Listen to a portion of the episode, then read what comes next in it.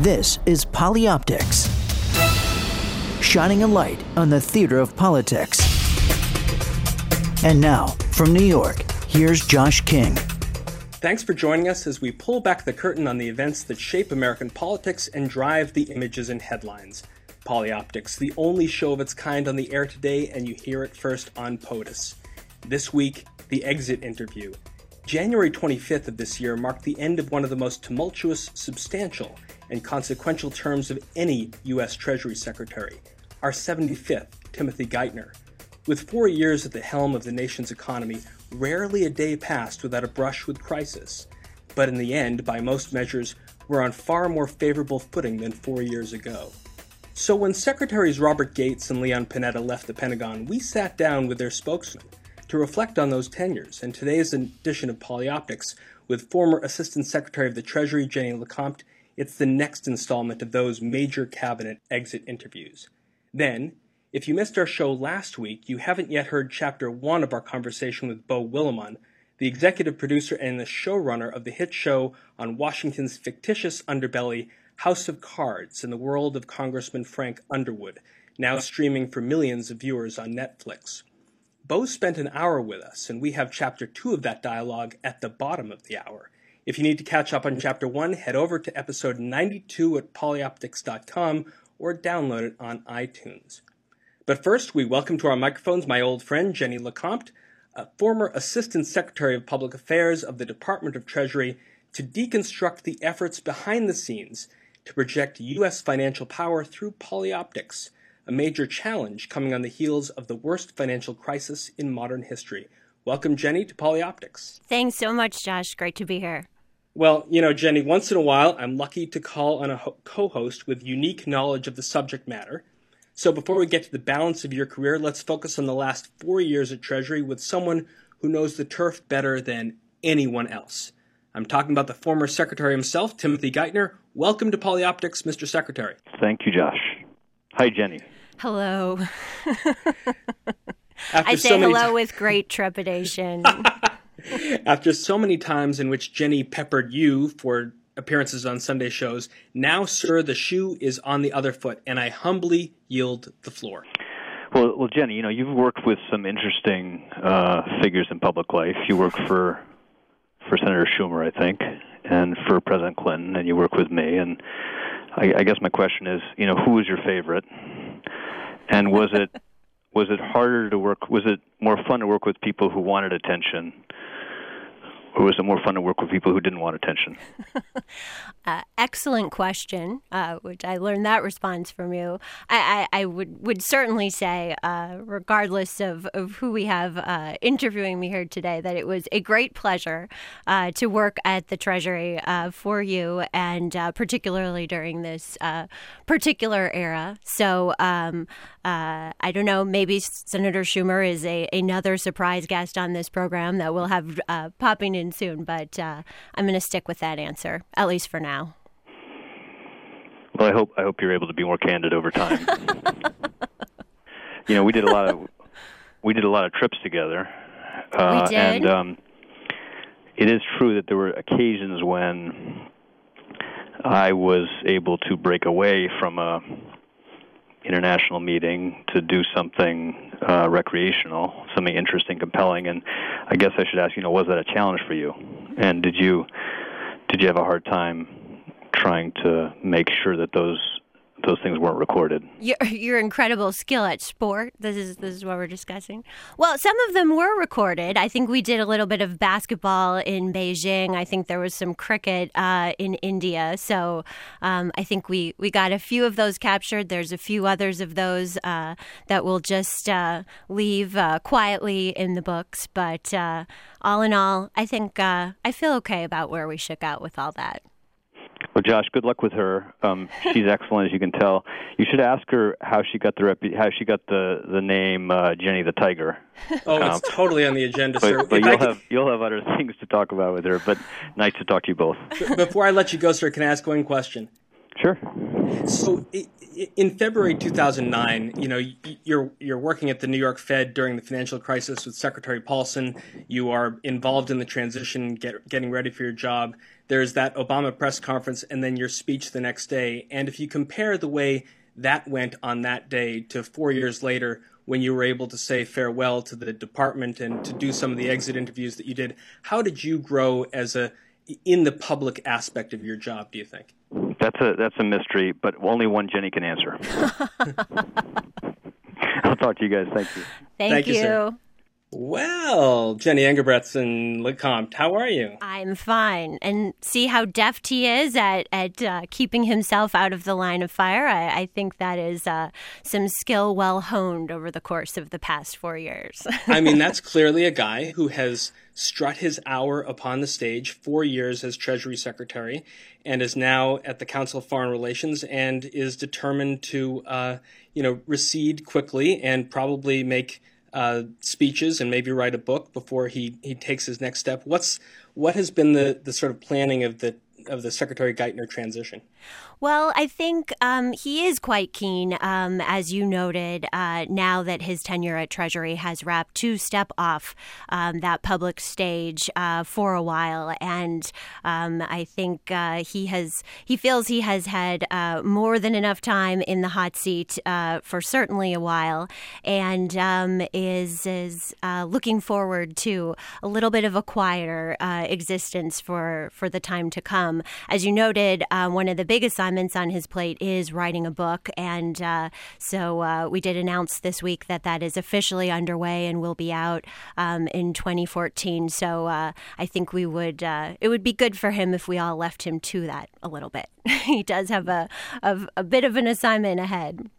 Clearly, he wants to get to that. So that's right. You know, if you reflect on some of the people that you've worked with, starting with Chuck Schumer and Dick Durbin and Bill Clinton and John Edwards and Barack Obama.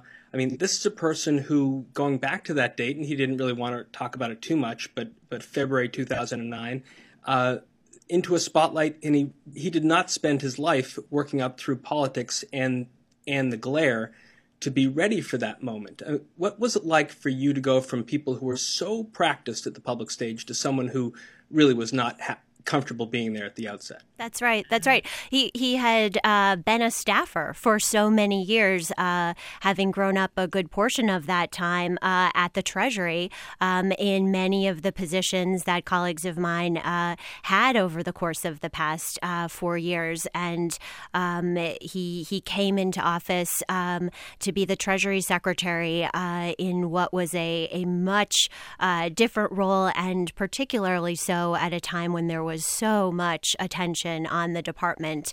Um, the first Uh, television interview that Secretary Geithner ever did in his whole entire life was with Brian Williams for N B C News. And I think um, most of us who are in this business or who have worked with folks who spend some time on television uh, take an initial tour maybe through a local affiliate in uh, Dubuque or Topeka, Kansas. But uh, this was uh, straight into uh, the N B C uh, uh, hot seat, and uh, I think, uh, you know, that's certainly not something I would have wanted to take a run at, and I think probably most folks can sympathize with that as well. But he had uh, quite a bit on his plate in that initial period, and I think was largely and rightly focused um, on the policies themselves and uh, getting uh, getting uh, those uh, uh, pieces of the financial stability plan in place uh, and helping us from go over the cliff. And there was plenty of time for uh, for more T V uh, in the months that followed. So how did it evolve for him? I mean, how did you get him better? I've read in some of the reviews of the last four years that uh, in prep you would sort of create taboo words like credit default swaps that he was sworn not to say in interviews. I mean, how did it get?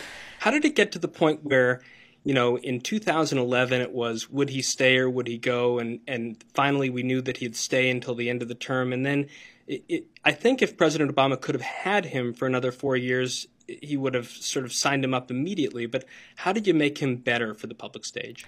Well, I, I wish there was some uh, secret trick that I could uh, roll out and point to, but I really um, would turn it back um, to his fundamental skill and command um, of the substance. And he's a really um, sharp and skilled uh, debater. I think some of his uh, best interviews were those, um, you know, more in the line Lion's Den, or uh, with folks who are a little critical or a lot critical, frankly, um, and challenging, um, because he really uh, liked the exercise of walking through, um, here's what we did, why, uh, you can take issue with this piece, here's a response. Um, and I think uh, once he he really um, uh, got into to that groove, um, he not only enjoyed that, but was very good at it.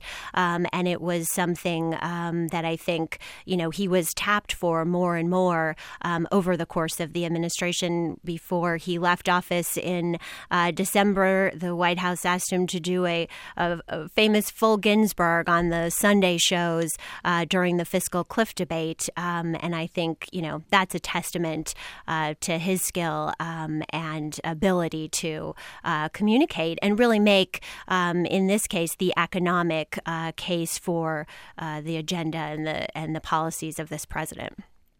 And it's one thing to go up to Nebraska Avenue or have the sit down with Brian Williams or do the full Ginsburg, but another aspect, as you and I both know, that shapes opinions of the administration, and in particular how certain cabinet secretaries are communicating uh, the message of their department, is is how you work things behind the scenes. Sure. And, you know, so sometimes there needs to be a, a full campaign to think of who really are the intermediary influence leaders in Washington. What are the columns that are written? What are the g- guests who are in the green room? And if they only knew how well, or, or if they only got the full Geithner briefing behind the scenes or off the record, they would be better sort of pr- promoters of what the administration's agenda is. So how does that really work? That's right. Um, you know, I, I think we definitely tried to incorporate a good bit of that uh, outreach uh, and engagement in, in all that we were doing. Of course, um, you know, there is limited time to every day, and you always look back um, and wish you had uh, had had time for three more of those types of things along the way. But I think it's particularly important um, for a department like Treasury, for a secretary um, like the Secretary of the Treasury, where every word out of your mouth um, is so carefully watched and parsed.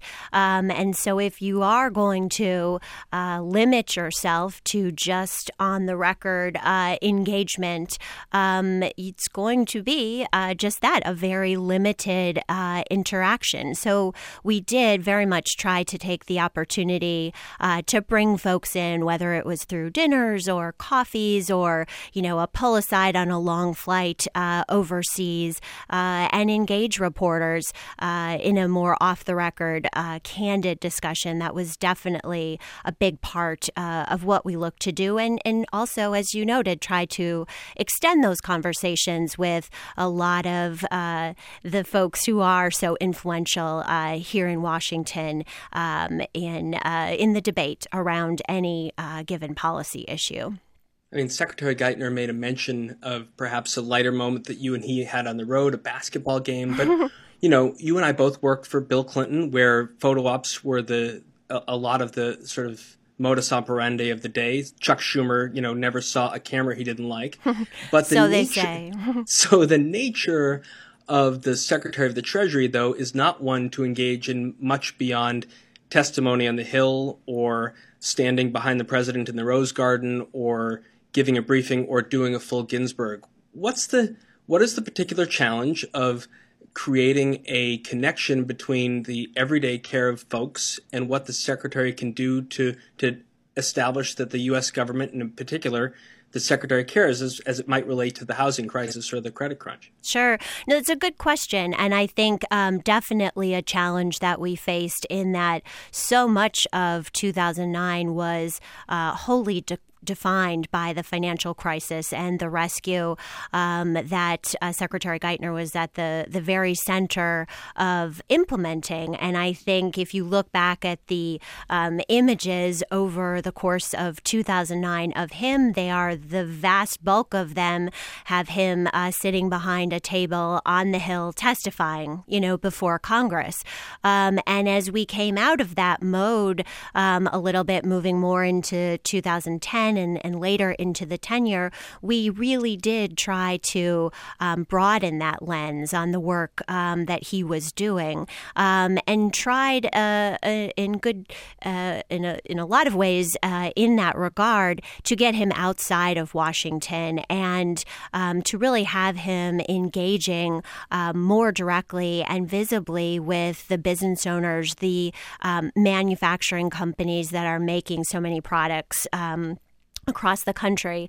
Um, and he wanted to have those conversations with the business leaders to understand uh, what was still hard, what was getting better, um, what are you feeling? Um, and so it was incredibly valuable for him um, to be out and doing those meetings, having those conversations.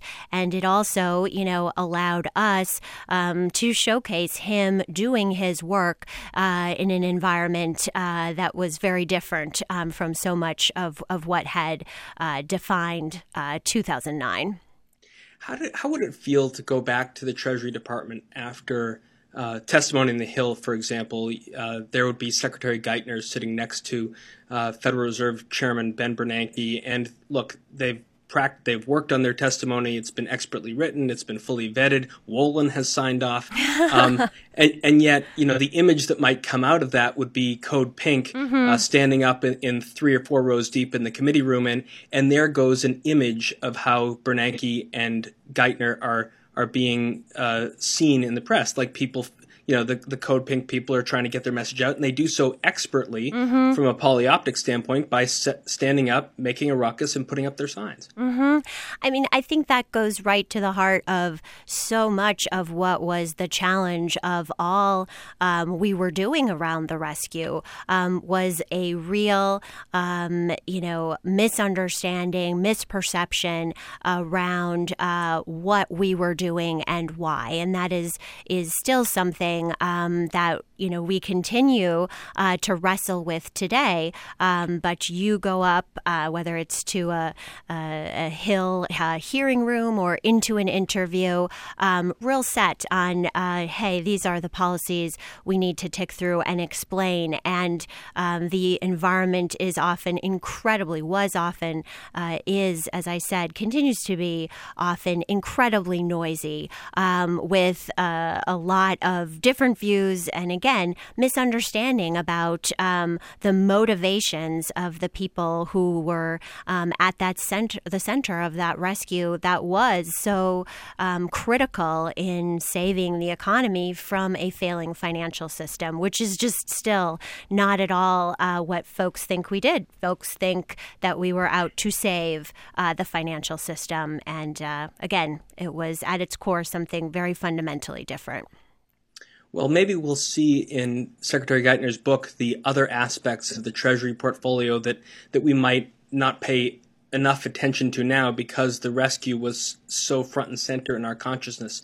But for you as the Assistant Secretary of Public Affairs, when it came to things like Iran sanctions, uh, Wall Street reform, growing the economy, how did you allow get that message out, even if the mainstream media was much more focused on the here and now of the crisis? Sure. Well, there was definitely more uh, more space, more room for that um, as we got a little bit deeper into Secretary Geithner's tenure. Uh, Wall Street reform was um, definitely an extension of the work um, that um, he and others had done initially um, to stabilize the financial system, um, and reform um, was was a very important um, next chapter for that. that. And I think uh, a really significant um, accomplishment both for the president and for for Geithner um, coming out of, of the first term. Um, but you're right. There's a huge breadth of, of issues that the Treasury uh, takes on, very involved in financial sanctions, um, very involved in, you know, the G twenty uh, uh, rounds of meetings and diplomacy um, through um, economic channels there, as well as many of the core tax and budget, the fiscal issues that are, um, you know, at the center of, of so much of what Treasury has, uh, you know, historically been very, very uh, steeped in. So um, that is a challenge, but I think we were very fortunate to have a really good uh, team of senior officials there beyond uh, the secretary. You certainly uh, mentioned the DepSec, uh, Neal Wolin, um, who was um, very engaged across the board on those host of issues. And I think it was very important that we utilized all of their voices um, to be out and to highlight the work on a lot of key aspects of the portfolio, um, you know, that the secretary um, couldn't be the spokesperson for on, on any given day. Moving on to sort of the international engagement and the role of the Treasury Department, I've watched some video before we were talking of uh, uh, Secretary Geithner, I think at a G twenty, and perhaps in that Washington Post retrospective of uh, the Secretary's uh, tenure, it has Christine Lagarde hmm. uh, talking about Tim's, saying Tim's natural approach to things is very smart, but a little bit irritating at points, unquote. And she talks about how, you know, he's his mind is moving at one hundred miles an hour and everyone else might be moving at fifty. And uh, to what extent was this Secretary of the Treasury able to uh, put American interest and dialogue into the talk about how to keep, how to rescue Europe or keep the global economy uh, moving or beginning to rebound? It was, you know, uh, certainly when it comes to the financial fires in Europe um, that, uh, you know, uh, raged on um, during a good portion of um, the secretary, secretary's term. It was something um, that he came to with a, a wealth of experience um, in crisis fighting, not only uh, what we had, um, you know, just uh, engaged in um, here in the U S in in oh eight, oh nine, um, but also going back to the secretary's career um, at Treasury prior to that, um, and a series of international uh, financial financial crises that he helped um, to address um, from the U S perspective as Undersecretary for International Affairs. So um, he has uh, spent a, a good bit of, of his career uh, in that uh financial crisis firefighter uh, mode. And I think that was certainly something um, that was very valuable experience. Now, you also, of course, have to approach those conversations, those um, interactions with a great deal of humility um, in that uh, you obviously uh, want to um, have your diplomatic hat on uh, as well uh, as sharing uh, the experience that you have. But I think he, he certainly did that. And um, there's always a good bit of finger pointing uh, that takes place around G twenty meetings or others, uh, gatherings of that nature. Um, but I think uh, the secretary is someone who is very respected um, and has, frankly, a lot of uh, longstanding relationships with a lot of the folks that sit around those tables, um, in that he has been doing this uh, for so many years. You know, public service is such a tough gig, and it's sometimes, especially when your kids uh, are of a young age and um, you are being drawn into a longer tenure of service perhaps than you anticipated. One of the recurring narratives uh, in two thousand ten, two thousand eleven was, you know, how much longer would this secretary stay in office? Certainly, Hank Paulson has a very prominent profile because of the few, you know, months of the financial crisis, but Secretary Geithner has been in there for four years, and it took a, a big toll, I think, on his family. And, and at some point, you needed to come out and make a definitive statement that he has told President Obama that he is going to stay through the election. What's the what's the difference, sort of, for you as a communications advisor and a spokesperson in dealing with the, you know, daily crisis of the uh, of of dealing with the economy versus helping to tell people about how a person is is doing their job and, and wrestling with the, the personal conflicts that come with longtime public service. Sure. Well, it, this was a particularly uh, frustrating thing, I think, for him and uh, for us as as staff, both, in that it felt um, that any um, any small peep about his plans and, and when he might finally put a bookend on his chapter um, was raging news. Uh, and I wish we could say we had had Uh, executed that cleanly, but it was more of a dribble over the course of a year and a half. Um, you know, Secretary Geithner likes to tell the story that when he first uh, met President Obama, he gave him a list of five reasons why he should not hire him for the job. And uh, family was certainly uh, part of that. Uh, but, uh, you know, he obviously agreed to do it and to come on board and to stay. And, uh, you know, then there was a period in the in the midst of his tenure where he was uh, keen to get back to New York and to try uh, to to be there and to spend more time with his family. And I think partially um, due to uh, what was happening in Europe and um, obviously the relationship that they had built up and the way um, the president really relied on him, he did ask the secretary to stay. And uh, that was an agreement and arrangement they had. But the speculation around um, what day and what moment um, that would actually come to a close did continue for some time. And that was definitely a, a hard thing um, to to to witness um, in that, you know, he, he really uh, does deserve, I think, a bit of privacy. And uh, that was really all he was ultimately trying to achieve. Well, the story did come to a close in January twenty thirteen, and I want to hear a little bit of President Obama praising Secretary Geithner at the farewell event in the White House. A little more than four years ago, uh, I stood with Mister Tim Geithner and announced him as my first nominee to my cabinet. We were barely two months into the financial crisis. The stock market had cratered. The housing market had cratered as well. Uh, bank after bank was on the verge of collapse. And worst of all, uh, more than eight hundred thousand Americans would lose their jobs in just that month. And the bottom was not yet in sight. Uh, so uh, I couldn't blame Tim when he tried to tell me he wasn't the right guy for the job. But uh, I knew that Tim's extensive experience with economic policy made him eminently qualified. Uh, and I also knew that he could hit the ground running. As chairman of the New York Federal Reserve, he had just spent several sleepless and chaotic weeks immersed in the complexities of the crisis and had been working closely with his Republican predecessor at Treasury to save the financial system. So we've been talking a lot about Tim himself, Secretary Geithner.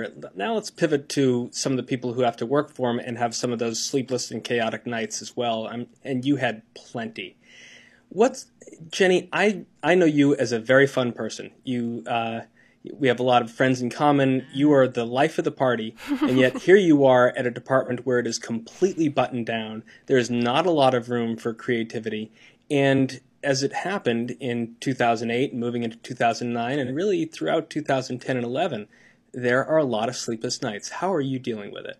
Well, I'm doing better now uh, because I have departed, uh, but I think sleep-deprived was uh, certainly an appropriate adjective um, for a good good part of, of those uh, years. But I have to say it was an incredible experience um, to be there, in that um, the staff um, of, of that department is just so incredibly top-notch. And um, that extends from the political appointees um, who the president and Secretary Geithner brought in, through the career staff who have been there under numerous secretaries and have just an incredible institutional knowledge and command over some really um, complex uh, subject areas. And, um, you know, it was it was an honor and a privilege to work with them. And, um, you know, it, it, it really was the people uh, that kind of keep you getting up and, and coming back at it um, on any given day. Um, and, you know, I, I think it it is a privilege to um, serve in these government roles. And uh, they're not opportunities that come around uh, every day, depending on how elections fall and such. And so I think it's uh, the kind of thing when you do have that opportunity, uh, if you can just keep powering through until your gas tank really does um, go on to empty, um, it's absolutely worthwhile um, because, as you know, uh, just uh, a lot of incredible experiences and, and opportunities come along with, yes, what are uh, some pretty grueling hours uh, that are also definitely par for the course. So it began for you, uh, I guess, in Wisconsin, and your your uh, parents are an art teacher and a math teacher. And how did sort of the pedigree from from your youth eventually bring you to Washington? Well, I thought I was going to be a journalist and uh, went to uh, a great journalism school at Northwestern in Medill, and uh, was was set on that course until a, a good friend of mine uh, in college said, hey, why don't we go try uh, to be White House interns in Washington? And he came from a very political family and uh, seemed uh, pretty gung-ho. So I said, okay, but you know, why why exactly would I want to do that? I'm kind of into journalism. And he said, well, you could try to work in the press office and, and have opportunity to maybe meet someone like Sam Donaldson or other, you know, giants of the day. And that to me sounded um, like a pretty cool uh, thing to try. So uh, I did go ahead and submit the application, and lo and behold, was se- selected uh, and uh, made my way to Washington uh, that summer after my junior year in college, and uh, worked in the White House press office uh, and had a great experience. Uh, was completely bitten by the bug. Um, thought this is absolutely what I want to do after all, and uh, really never looked back. I was um, hired. My first job out of school was was back in the White House press office. Um, absolutely the least glamorous job uh, that exists there, and that I was the overnight clips uh, clip girl. Clip girl, exactly. And um, it seems like such a thing of the past for those of us who now read the news bulletin and, you know, other services that come so neatly packaged in the morning. Think of how many trees we killed oh, yeah. in those years. I would work overnight, going in at like midnight and cut, literally with scissors, cut newspapers until six or so in the morning, when you looked like you might be a coal miner because you had so much ink uh, fully uh, up your arms and usually on my face somewhere too, um, but got to deliver that that news packet around the West Wing of the White House, um, and it was a real good earn your stripes uh, position. And uh, from there, Joe Lockhart uh, hired me out of the night into the day to uh, be his assistant um, in the press office there, and uh, was fortunate to have a, a number of, of great opportunities in in uh, political communications that followed. And, and and you also earned yourself a great nickname. How did you become Tiger?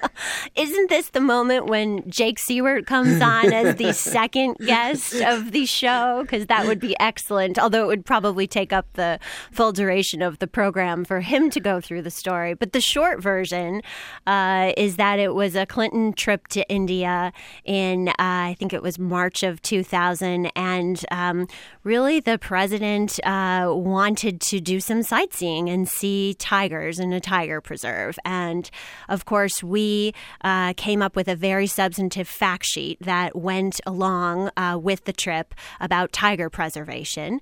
And uh, as sort of the kid on the trip, it was my responsibility to pass that fact sheet out to all of the journalists traveling, who knew it really was a sightseeing thing and didn't care so much about the fact sheet. But I was very intent on distributing it through the normal channels.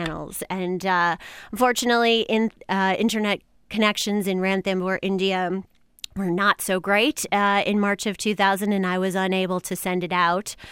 Fast forward three days later, we're in Bombay.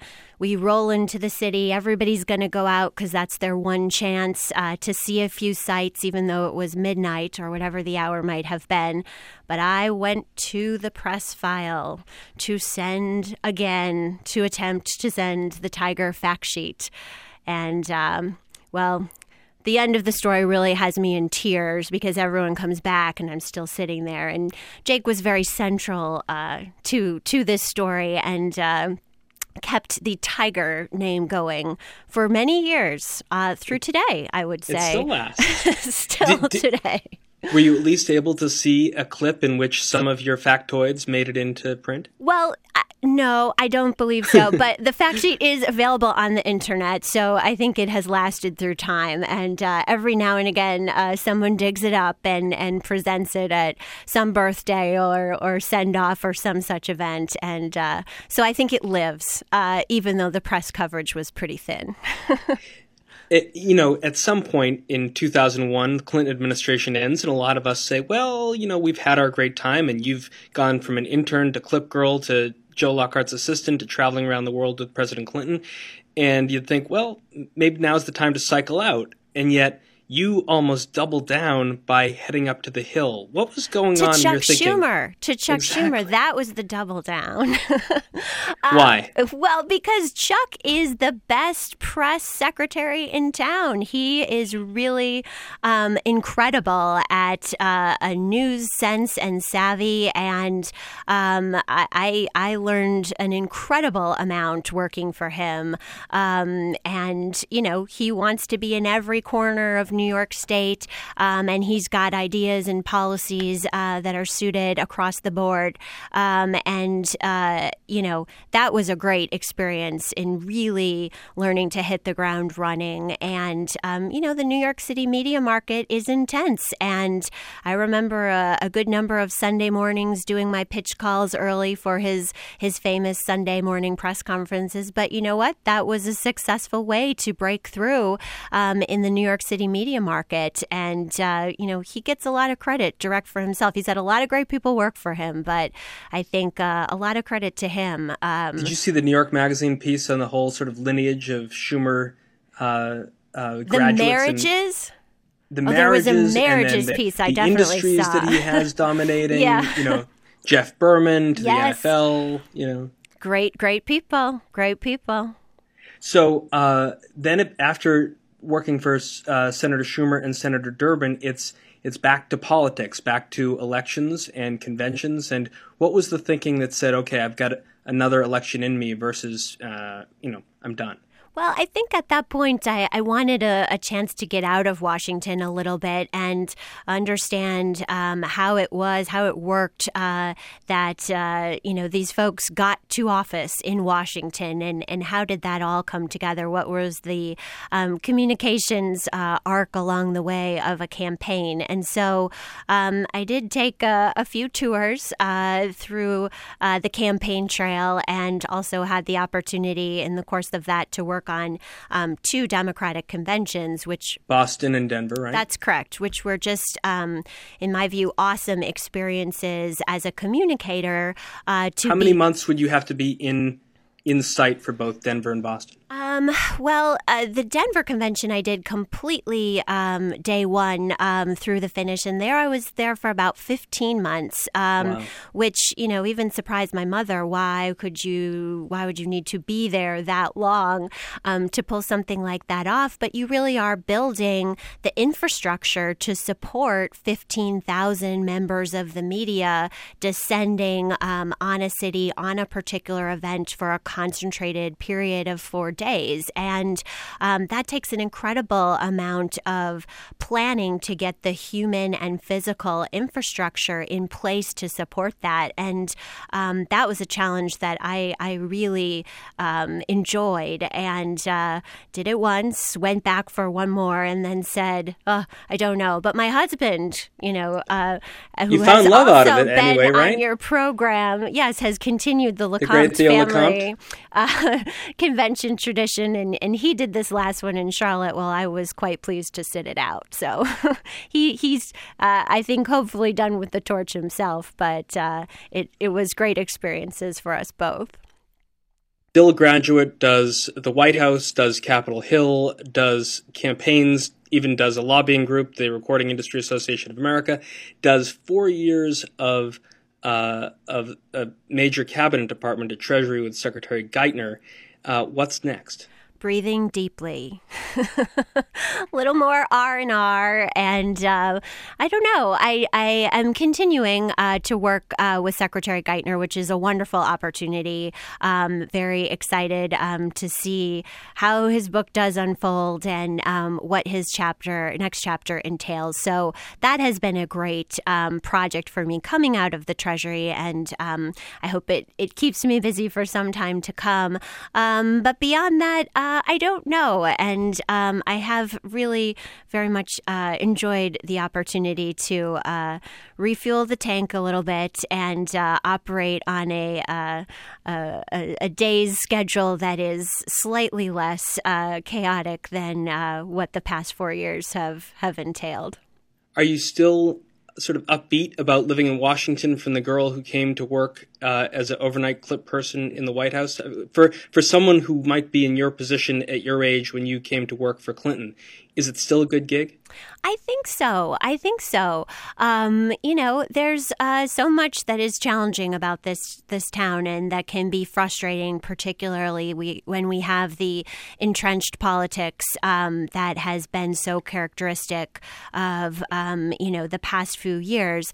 Um, but I think, you know, through it all, there are such great people here, um, really with the with the right um, right motivations and um, desire to help uh, people through policy, and the opportunity to help the communications around that is is something that I have really enjoyed. And um, so I, I do hope that um, there are uh, some, some additional chapters for us, uh, my husband and I, here in Washington, um, because it's it's something that has absolutely been very rewarding along the way.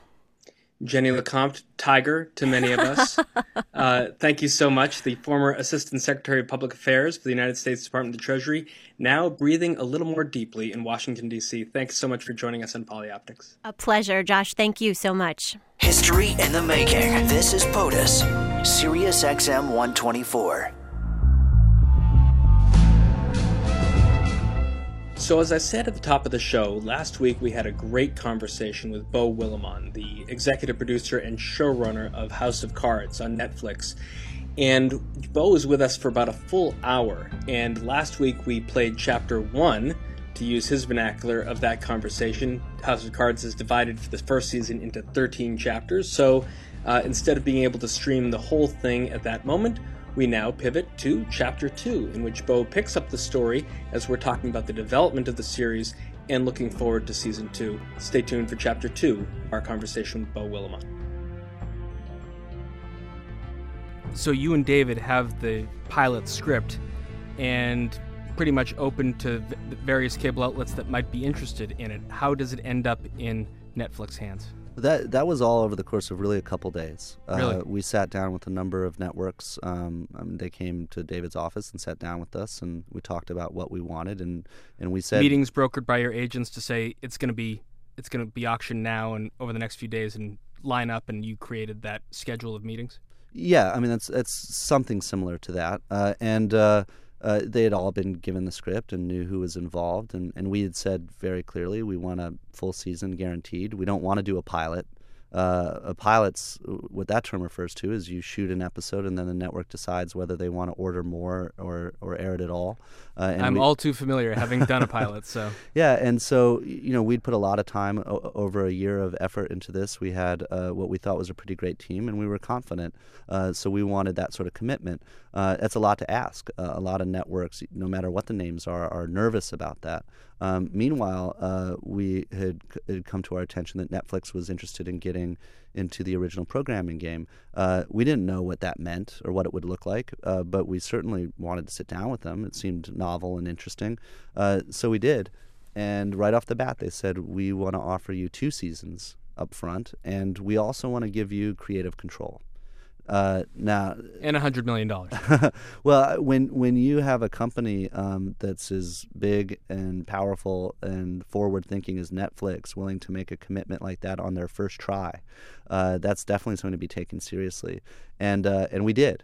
And w- when we took a step back and thought about uh, the potential of, of where streaming services were going, um, how this really was the future of television.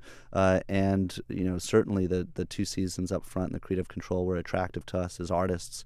Uh, it just it, it became a no-brainer. And, and there's a bit of rebel in all of us on this team. You know, none of us had done T V before. We didn't know what we were doing. Um, we just wanted to tell a great story. Uh, and the idea that our first go at T V really wouldn't even be T V at all, I think uh, we found both exciting and, and uh, a bit amusing at the same time. Uh, and we decided just to jump in head first and, and, uh, and team up with uh, a company that also hadn't done T V. So next step, you got to fill out a roster of writers for your writer's room, and you got to find sets and locations and, and zero in on Baltimore and whatever you can make work in Washington. Tell us about those two parallel tracks, cre- the, the writing and, and the creative process and the production process. I hired about half a dozen writers, uh, a diverse group of people in, uh, in terms of backgrounds. Uh, some some of them are mostly playwrights. Others had worked in T V quite Rick a bit. Rick Cleveland had done West Wing, I know. Yes, right? he, he, I believe he did a season of West Wing. Uh, and, uh, you know, I...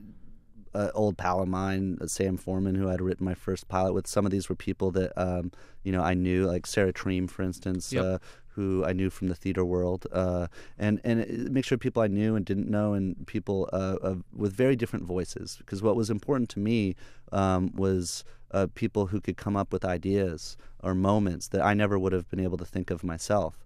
Uh, and...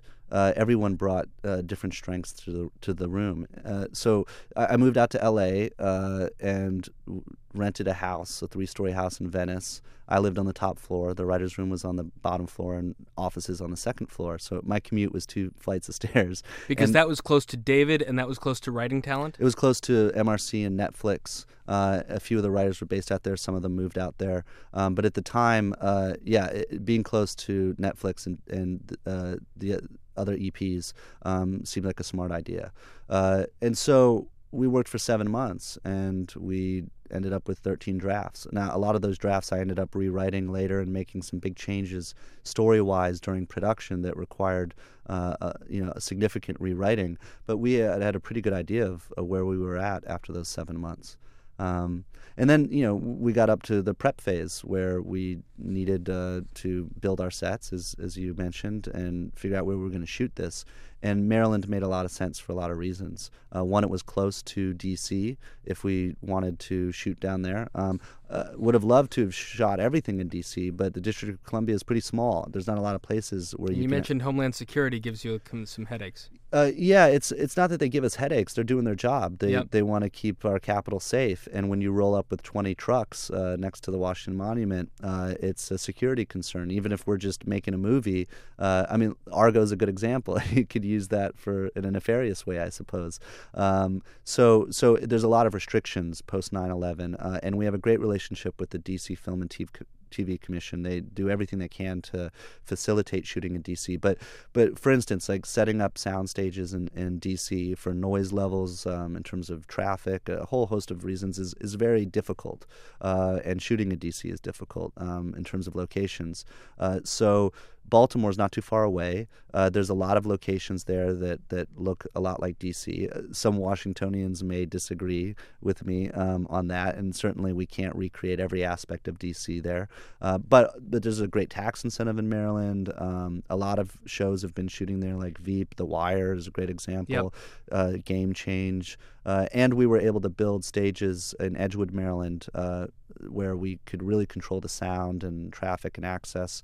Uh, and so it just it made sense. And what are the main sets you're building? Uh, the the we I think we have about two hundred thousand square feet, two warehouses that we converted into sound stages. And the big sets are most of the stuff you see in the congressional hallways and offices are on stage. Uh, Russo's apartment, Zoe's apartment, uh, the Underwood residence is on the stages. Each of those floors is comprised of a different set. The Oval Office. Um, uh, it's a perfect Oval Office. Uh, why do you have President Walker uh, sits in a bunch of different places? Usually, you know, our president sits uh, on the left-hand chair in front of the fireplace under Washington's uh, portrait. It depends. Uh, different presidents sit in different places. Uh, and you uh, have that on authority. uh, we've looked at. I've looked at countless pictures of different presidents in the Oval Office. this uh, to try to get a sense of what the sort of geopolitics of, of, of where people sit um, uh, have, have uh, you know, how that's played out over the years. Because, um, you know, thinking about where people are in the room definitely um, influences uh, the power dynamics of that room. Vice uh, President Matthews never could have got away with the scene of walking in alone, sitting there and stealing a pen. Uh, that's not entirely true, in fact. Um, I mean, you may have had a different experience in your White House, uh, but I've spoken to people uh, for whom, you know, they, they said it, it would, it's maybe unlikely, uh, but not, uh, no one's going to stop the vice president if he chooses to walk in there, um, a, a, at least in some White Houses. So, uh, you know, in terms of in terms of uh, President Walker sitting in a lot of different places, well, sometimes it's also just you want visual diversity. Right. You want to look for different ways right. to shoot the room so it, it doesn't start to feel tired. But that brings up sort of a, a thought that I've seen online. A lot of people say, well, is House of Cards uh, authentic? Uh, does it get things right or wrong? And you've said, and I'll say as a viewer, who cares? You're telling a really good story over thirteen episodes this season and, and another thirteen to come. I've never said who cares. I deeply care. Um, it's very important when you're telling a, a story like this about a very specific world to get as much right as you possibly can. Uh, and, uh, I, you know, we we spend a huge amount of time doing research, um, whether that's drawing from personal relationships that I made in the political world and getting people on the phone. For instance, I was speaking to a friend from the Department of Energy yesterday about a very specific storyline, uh, uh, whether that means um, seeking out experts that we don't know in various fields, um, wh- whether that means, um, you know, doing a roll up the sleeves, read a book, or get on the internet and find the information we need, uh, or going to the Library of Congress. We do that research. Um, a, a lot of my friends in Washington and people who I've met because of the show uh, feel that it's uh, pr- probably, um, in, in their opinions, um, one of the more, if not the most authentic show that they've seen about D C uh, in, in recent history. Uh, and uh, I, you know, that's That's uh, that's something that I want to maintain. Uh, there are times when we have to exaggerate or simplify for the sake of drama, or where we'll fudge the rules a little bit. Uh, but almost everything you see in House of Cards is absolutely plausible. In some cases, it might be unlikely, uh, but that doesn't mean it can't happen. And if someone had said to you in two thousand six that two years later you would have the first black president of the United States, a lot of people would have thought that was unlikely or implausible. Uh, I think the political world constantly surprises us with things that haven't happened before. Uh, and so when you're making up a story, you ask those questions. Uh, and uh, the fun part is that you actually get to play it out and see what it would look like. Um, oftentimes, uh, though, the truth is stranger than fiction. How good are Freddy's ribs? Uh, I they they're really good. I mean, you know, we when you see them on uh, screen, uh, you know, we don't we don't have a giant uh, sort of buffet of his ribs, um, you know, sitting there for everyone to munch on. Uh, the, those are props. Uh, but there's a lot of great ribs in Baltimore and Maryland, um, and uh, and oftentimes in craft services, uh, ribs will show up. Uh, so uh, yeah, we're all you know, those of us that are that are not vegetarians are, are definitely ribs fans. So you get the order from Netflix, you've created the staff, the room has churned out thirteen scripts, you've created sets in Baltimore, you've done filming in the Baltimore, Washington area. Uh, post-production comes, and it's time to uh, share this creation with the world. What's uh, we've never seen anything like a thirteen-episode upload on February first, and the allowance of binge viewing from day one. We binge view The Wire many years later. We binge view uh, Deadwood. We binge view all these great shows when we weren't tuned in week by week when they first premiered. But what's it like to see your creation available, all thirteen episodes, for all of your audience at one time? I think you bring up a really great point that uh, there have been plenty Uh, of examples of binge, binge watching um, in years prior to our show being released. Uh, and what we were doing is really responding to a trend that was well underway. Uh, people with the advent of uh, on-demand, D V R, streaming services, box sets, uh, have been binge viewing for a while now. Uh, and they increasingly expect to be able to determine what they watch, when they want to watch it, how they want to watch it, on what device they want to watch it on. Uh, so what Netflix did is said, uh, we're willing to exploit that trend with the way in which we deliver the series. Uh, why not put that power in people's hands from day one, uh, the power that they've come to expect really anyway? Uh, so, so in a lot of ways, we were just in the right place at the right time with the right partners who had the guts to do it. Um, but, but I think uh, I think y- what you will see is that this is going to uh, become an in- increasing way that shows are delivered to their viewers. Uh, certainly, Netflix plans to do that with all of its upcoming shows. Uh, but I think you'll see other networks uh, start to uh, consider that uh, as a as a option, and then you know actually follow suit. Was there a debate between you as the creative team and Netflix about, well, should we do it week by week, or should we? Not so much as a, a debate as a discussion. What were the pros and cons of of uh, of going either way? Uh, and then we talked about options in the middle. What if we do it in chunks? You know, like four episodes, then five, then four. Um, and I think everyone uh, naturally sort of veered towards thirteen because we felt like, you know, Netflix was doing T V for the first time. We were all doing T V for the first time. And shouldn't we be new also in the way in which we deliver it? And and people's experience on Netflix is being able to completely control their viewing experience. Why shouldn't that be true of their original content as well as their library? Uh, so I think we all leaned in that direction, but, but we certainly talked about all the options. And I wrote the show uh, so that it would work either way, uh, because even though you give people the opportunity to binge watch, it's not required. You know, you can watch it on a slow burn if you want. You could watch it over the course of a couple of years if you want, um, that first season. So it should be able to work uh, as a binge and also work as something you watch slowly. What's important for me to say to listeners, uh, which I didn't know until a few weeks ago, till I started watching House of Cards, is some of the reading you you you go through about House of Cards is that it's a it's great television, but the viewing experience is compromised because people are watching on their mobile devices or on their iPads or on their laptops. And so, Beau Willimon, what I did a couple last year is I go out to Best Buy, I buy one of the Samsung smart T Vs, and I don't really know what that smart T V button does until it's time to say, I want to start watching House of Cards. And you press that button, and and you it's connected to the internet, and up comes a menu of Hulu, Netflix, and other services. You input, you take advantage, by the way, listeners, of a free free month trial on Netflix. But you give them your credit card number, and if they don't, uh, if you don't decide to stop the service after a month, they'll bill you month to month, just like you used to when you got the D V Ds. And you press, look at view shows, and look at the menu, and there's Kevin in the Lincoln Memorial style chair, and you press the, you click on that, and up, up comes the thirteen episodes. You press play on the pilot, and the viewing experience and the high definition is just as good as if it's on eight p.m. at H B O. Uh, absolutely. No, I mean, this is high definition, and um, and, and with people buying sixty-five inch high-definition T Vs these days, uh, in some ways it's better than the experience that you could even get in the theater, um, if you're watching in a movie theater.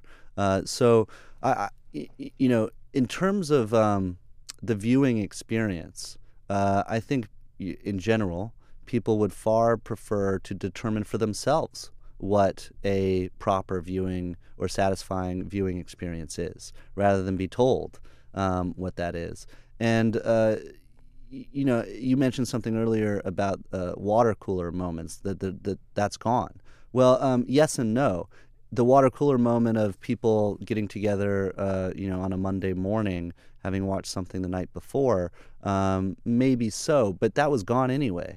Um, people who are watching things on Sunday night or Thursday night or whatever oftentimes are DVRing it and watching it uh, three weeks later.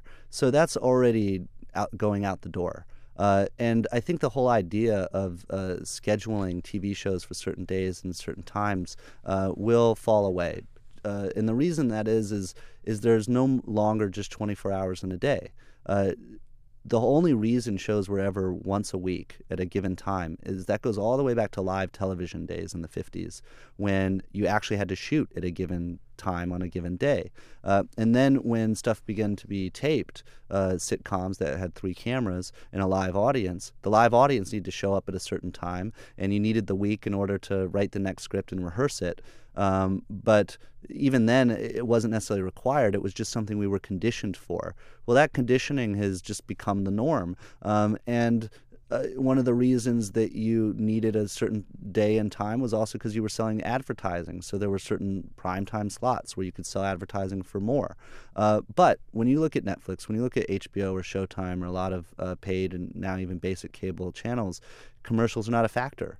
So why does it matter? Why do ratings even matter um, in the same way? You're not selling advertising time. Uh, so... You know, now that the any distinction between the television and the internet has fallen away and will continue to dissolve uh, as smart T Vs are proof, uh, I, I think that, you know, kids that are growing up now have really no conception of the sort of slot schedule that many of us who are a little bit older uh, grew up with. Uh, and uh, they might watch shows and have no idea even what network they're on or what time and day of the week they're normally scheduled for. Before we get to our final couple questions with Beau Willimon, I just want to hear a little bit of a conversation between Frank Underwood and his ex-press secretary, Remy. You've made your point. Have I? I hope so. Such a waste of time. He chose money over power. In this town, a mistake nearly everyone makes. Money is the McMansion in Sarasota that starts falling apart after ten years. Power is the old stone building that stands for centuries. I cannot respect someone who doesn't see the difference. Remy plays an important role in the beginning, middle, and end of the first season of House of Cards. Uh, what's the relationship between Frank and Remy, and, and, and what makes that unique in your series? Uh, Remy was a superstar press secretary uh, for Underwood um, years before, worked for him for eight years. Uh, and then uh, cashed in. He left uh, in order to join the private sector, and he did so by uh, working for a major uh, lobbying firm. Uh, and when we first meet him in House of Cards, he's recently been promoted uh, to partner in that firm, which is a big deal for a guy his age. Uh, and so uh, he he's really the face of lobbying for our show, um, you know, because of his connections with Underwood uh, and because they have a lot of shared interests. Uh, we see them at times working together and at times against one another. Uh, and and it, it it's our way of dramatizing the very complex relationship that politicians have with lobbyists. So in terms of some of the roles in Washington that you dramatize in House of Cards, the lobbyists, the journalists, particularly the female journalists who've had a few things to say about the way that that, that Zoe and her, her colleagues at the Herald are portrayed, um, and also the, the people who toil in government like Remy was when he's a press secretary, Doug Stamper. Uh, what kind of feedback are you getting from people who whose lives you actually portray in House of Cards? Well, all of our characters are fictional, but of course, as I mentioned before, we want the worlds to be authentic. Uh, you know, I've talked to a lot of people in the media who have very divergent, divergent opinions about Zoe Barnes and Janine Skorsky. Uh, uh, of course, Zoe Barnes, played by Kate Mara, is a, a young, ambitious reporter who um, is working her way up the ladder, and, and Janine uh, Skorsky, played by Constance Zimmer, has been around the block a, a few times. Uh, uh, I think one of the things that a, a lot of people in the media take issue with is that Zoe is uh, the lengths to to which she's willing to go in order to get her stories. Um, now, uh, here's the, the thing. Uh, we are not telling the story of Woodward and Bernstein. Right. Uh, Zoe Barnes is not seeking the truth. She's seeking access and influence. Is that a representation of pure journalistic ethos? No, it's the exact opposite of that. It's everything you're told is wrong in J school. Uh, but those reporters exist. And I know of it least a handful of uh, real cases in which uh, reporters have slept with sources for stories. Anyone who doesn't think that happens in the media world is out of their mind. Um, and while it might be rare, uh, it is not, um, you know, it, it, it, it, while it might be the exception to the rule, it's definitely, it, def- it definitely is there. And it happens. Um, but remember also when Zoe first approaches Frances, uh, while she may show some cleavage and play that card, uh, Frances laughs at her for that. Um, he doesn't take it seriously. And really the way that she uh, convinces him is with her mind, not with her body. Uh, later, that transactional relationship of I will print your stories in order to have access um, evolves into a sexual one, uh, a complicated one that is really more has to do with uh, power than attraction. Uh, but it doesn't start that way. Uh, and Janine Skorsky, of course, later in the season, um, you know, while she's accused Zoe of sleeping with people uh, in order to get her stories, uh, as they befriend one another, says that is not a good strategy for advancement. You know, I, I have tried that, and uh, it only got me so far, and actually ended up hindering me in the long run. Um, you know, so so people have within our show uh, a spectrum of opinions and points of views about that strategy. Uh, and uh, it, so we're not trying to make any comment about the media world that it's all like that. But but we are telling the story of ambition and telling the story of power, not telling the story of journalist, journalistic ethos. And um, and I think that's uh, people who, who don't want to stomach that and that that is a reality um, find that hard to swallow. Uh, but, you know, the media, you know, it's interesting that they they make a living by holding up a mirror to society.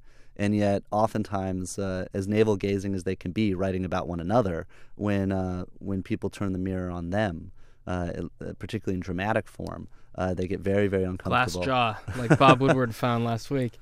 Um, well, but isn't it extraordinary how much was written about that by the media? And it's totally how interesting and important truly is that story.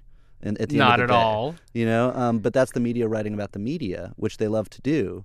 Uh, yet don't really want to admit how uh, sort of uh, you know self uh, you know infatuated they are with, with their own stories and, and and and look you know we don't we're not trying to attack the media. In fact, everyone's fair game. It, it's interesting when people uh, have have so much vitriol about Zoe Barnes from the media and yet have no problem with uh, Peter Russo.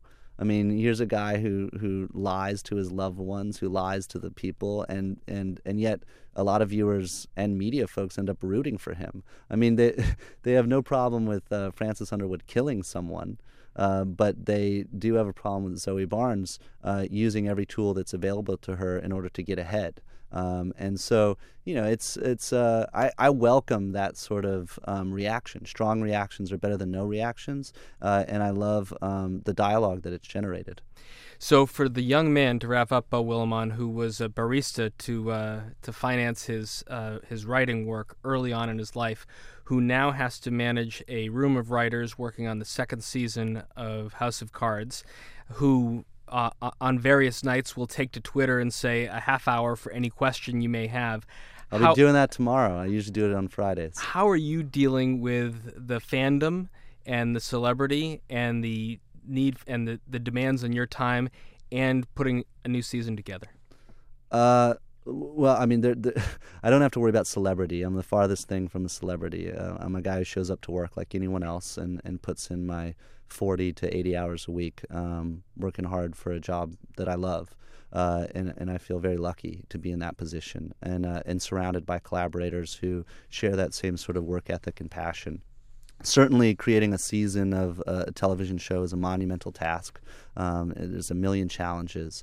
Uh, but, uh, you know, I, I, I can't possibly complain. I mean, it's in any way, it's it's a dream come true. Um, we have the resources uh, to make thirteen hours, quality hours of television. I get to work with the best people in the business, um, and uh, and and it's everything that I've always hoped for. So, um, you know, I, I'm just trying to enjoy it uh, every moment that I can, while while I'm also, um, you know, hard at work uh, trying to.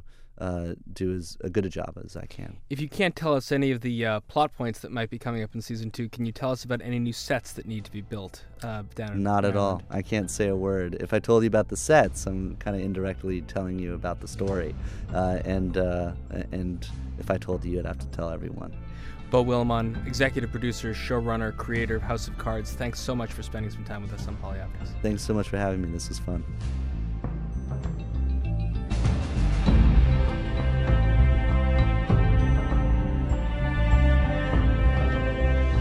That's it for another edition of Polioptics.